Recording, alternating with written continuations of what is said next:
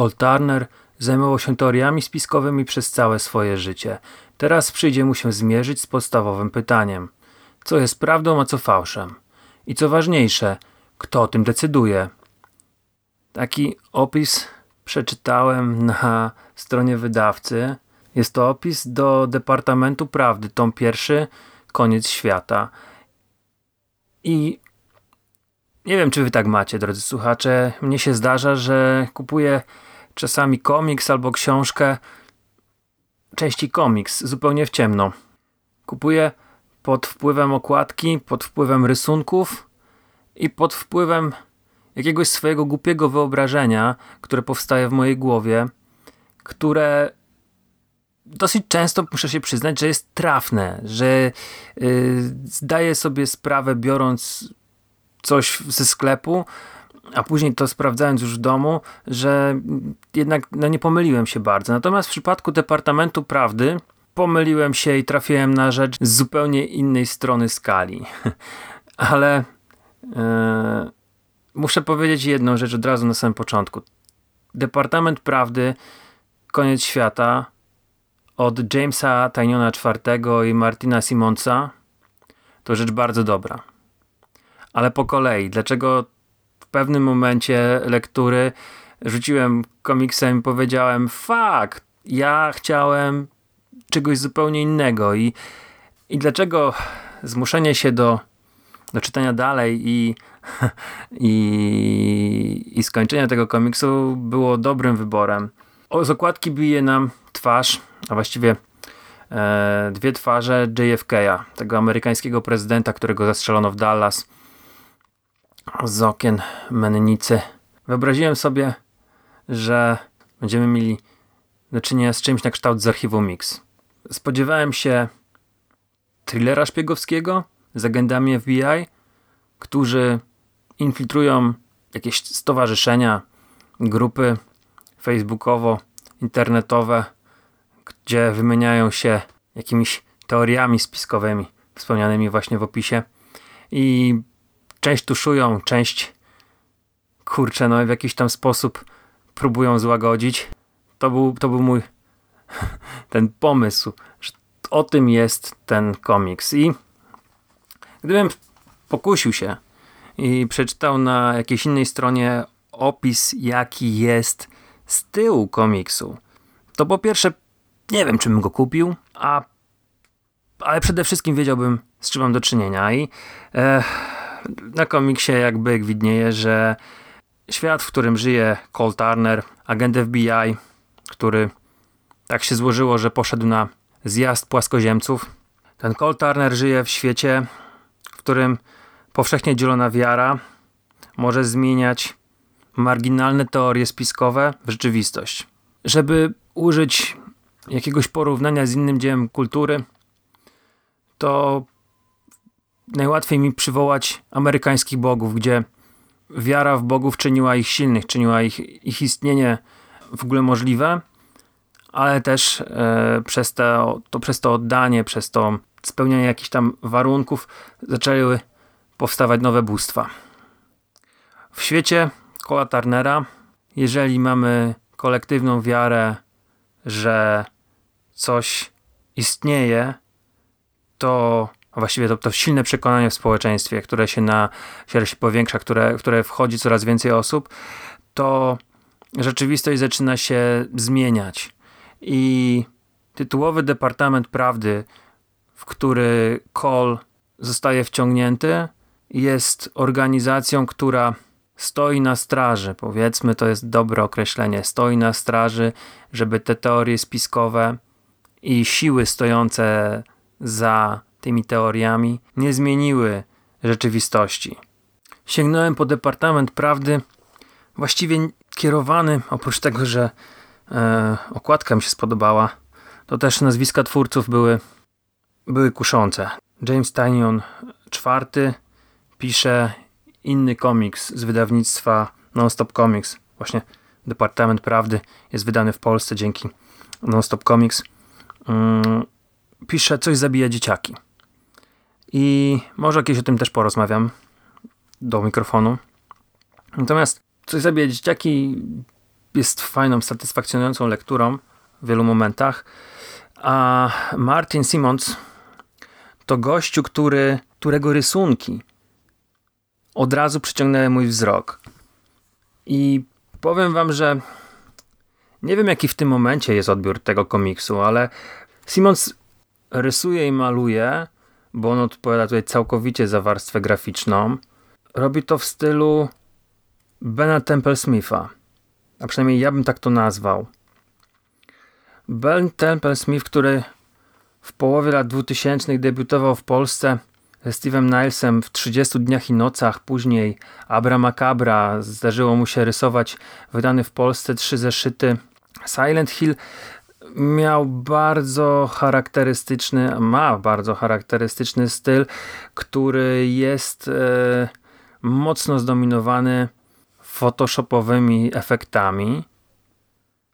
I ja pamiętam, że wtedy te 15 lat, 15-16 lat temu bardzo wiele takich starych leśnych dziadków, ale to wcale nie jest prawda. E, było bardzo przeciwnych e, jego rysunkowi. Było bardzo dużo narzekania, że jest to nieczytelne, że jest to brzydkie. Nie wiem, czy w Polsce Temple Smith nie był powiedzmy prekursorem takiego stylu, ale, no ale rzeczywiście on był mocno zdominowany tam Photoshopem, a w tamtych czasach było to dość kontrowersyjne. I mam nadzieję, że teraz w 2022 rysunki Simonsa są bardziej doceniane, aczkolwiek ja wiem, że on też, bo zrobiłem mały research, e, korzysta z ołówka i akwareli i oglądając e, komiks, przeglądając, mam wrażenie, że są tutaj też e, ślady normalnego malowania farbami, też olejnymi, mógłbym powiedzieć, bo tak niektóre kadry, no wie, zdaję sobie sprawę, że no, ileś tam warstw można położyć i, i ta struktura farby powstanie na płaskim rysunku, aczkolwiek no, nie jestem tutaj w stanie tego określić. Natomiast e, zdarzają się na pewno kadry, które wyglądają jak malowane akwarelami. Kompozycja kadrów jest e, naprawdę szalona. Momentami mamy e, ilustracje na całe dwie strony, innym razem mamy klasyczny podział 8-6 kadrów na, na stronę. Czasami jest to mm, wklejanie w duży, jednostrońcowy kadr. Mniejszych to wszystko jest na pewno ozdobione e, w fajny sposób, tak jakby te małe kadry były przyklejone do dużej tablicy taśmą klejącą. Innym razem mamy podział, który jest troszeczkę mylący dla mnie, bo mamy mm, duży dwustronicowy e, dwustronicową scenę, która ma E, przypominać e, obraz z kamer monitoringów i te paski nie czytamy e, tak jakbyśmy to czytali normalnie, czyli jedna strona lewa, strona od góry do dołu, tylko lecimy od lewej do prawej przez dwie strony, ale to wszystko jest bardzo spójne. To wszystko jest w takim klimacie, no właśnie teorii spiskowych jakichś tablic ze śledztwami, e, które gdzieś tam łączą zdjęcia sznurkami, pineskami. Widać, że Simons bawi się e, stylem, przewija w narracji różnymi środkami. Czy to jest e, bardzo ekspresyjnie narysowana twarz, która jest wyciągnięta z nagrania jakiegoś szalonego youtubera, Innym razem mamy bardzo metaforyczne przedstawienie nauczycieli, adwokatów, psychologów jako e, istnych demonów z piekła. Co na pewno wyróżnia się na plus w jego kresce to właśnie wspomniana ekspresja twarzy. Jego, jego bohaterowie nawet kiedy rozmawiają i te twarze są wydawałoby się statyczne, potrafią w jakiś sposób wzbudzać niepokój w odbiorcy, w czytelniku. Bardzo fajnie żongluje też ujęciami. Te twarze nie są zazwyczaj przedstawiane, te postaci nie są zazwyczaj przedstawiane w jednej powtarzającej się pozie. Mamy bardzo filmową, bo wyobrażam sobie, że część z tych scen byłoby w moment przenieść można na, na film. Także rysunki to jest z pewnością coś, co tworzy klimat. Bardzo dziwna rzecz w odbiorze, bo łapałem się na tym, że często uciekałem od akcji. Tylko skupiałem się na, na oglądaniu kadrów, cofałem się, wyłapywałem jakieś drobiazgi. Oczywiście w stylu Simonsa nie musi się wszystko każdemu z Was podobać. Mnie na przykład w pewnym momencie irytowały pryśnięcia farby na rysunki, które w momentach, kiedy jest to się wydaje potrzebne, czy jako jakiegoś rodzaju ziarno, czy jako jakiegoś rodzaju podbudowa dla e, dramaturgii, były ok, ale e, miałem wrażenie, że tutaj Simons zaszalał w momentami za bardzo z tym efektem i było tego aż za dużo. Ale wróćmy do tej historii. Ja spodziewałem się thrillera psychologicznego, thrillera szpiegowskiego z archiwum Mix. Dostałem coś o wiele bardziej fantastycznego. To był ten moment takiego zwątpienia z mojej strony, że kurde, szukałem czegoś, co stoi twardo na ziemi. Coś, co będzie, nie wiem, jakąś pracą śledczą. Jakieś żmudne dochodzenia, jakieś prace w terenie, które nie wiem, czy by się sprawdziły w ogóle na kartach komiksu, ale po prostu miałem to w głowie, a, a dostałem rzecz, która bardziej wchodzi w rejony, kurczę, i znowu może nie powinienem porównywać do, do innych tekstów kultury, ale kończąc album miałem wrażenie, że psuję sobie z czymś w rodzaju um, Fringe na granicy światów, taki serial, gdzie też początkowo mamy FBI, jakąś agentkę, e, którzy, jak agencja współpracują z jakimś doktorem, szalonym naukowcem i jego synem. A tutaj dzieją się początkowo jakieś śledztwa, dochodzenia, ażby w pewnym momencie otworzyły nam się wrota fabuły i że te wszystkie rzeczy, które się tam gdzieś tam działy na, na przestrzeni odcinków, były jakimś tam wprowadzeniem do wielkiej, gigantycznej fabuły. Tutaj bardzo szybko orientujemy się, że mamy dwa obozy, dobra i zła. Ten Cole Turner, e, agent FBI, który uczy gdzieś tam w Quantico ludzi o memach i który śledzi teorie spiskowe, które wybuchają co jakiś czas w Stanach Zjednoczonych, nie jest pewny tego, czy jak to główny bohater, czy nagle on jest tym dobrym, czy ten obóz, w którym nagle wylądował, który jawi się jako obrońcy ładu, to są ludzie, z którymi powinien trzymać sztamę. Jeżeli chodzi o teorie spiskowe, tytułowy Departament Prawdy na przestrzeni tych 150 stron ociera się o teorię płaskiej ziemi, o wynajmowanie i tworzenie kryzysowych aktorów, którzy mają sfingować strzelaniny szkolne, ale też już mamy rozrysowany głębszy obraz i mamy jakiś gabinet cieni, który wybiera prezydentów, także popularną w Stanach teorię spiskową QAnon. Także dzieje się. Myślę, że Tanion jest uznanym e, scenarzystą nie tylko dlatego, że pisze dobre rzeczy. to jest oczywiste.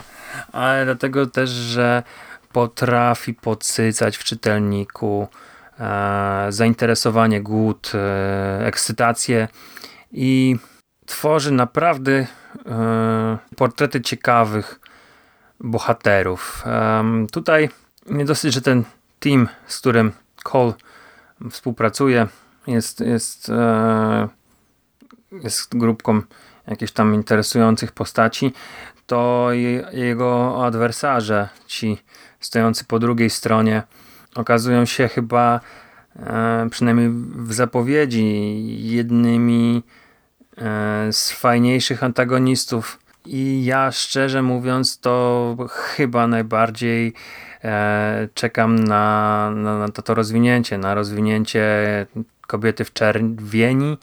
E, czarny kapelusz to też jest ciekawa postać. No i oczywiście e, diabeł z pentagramem na twarzy, który jest e, gdzieś tam mocno zakorzeniony w przeszłości Cola.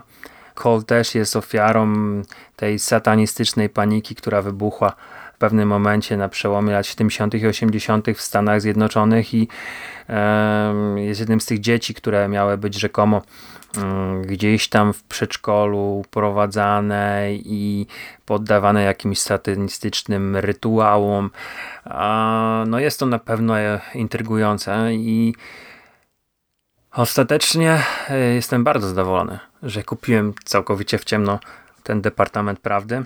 To jest jeżeli chodzi o scenariusz, rzecz, która myślę, że jeszcze w tych następnych albumach się rozpędzi, która zmierza do konkretnego rozwiązania, bo co, co, co warto podkreślić, tutaj scenarzysta nie bawi się w jakieś przeciąganie, tutaj bardzo szybko e, wątki są rozwiązywane.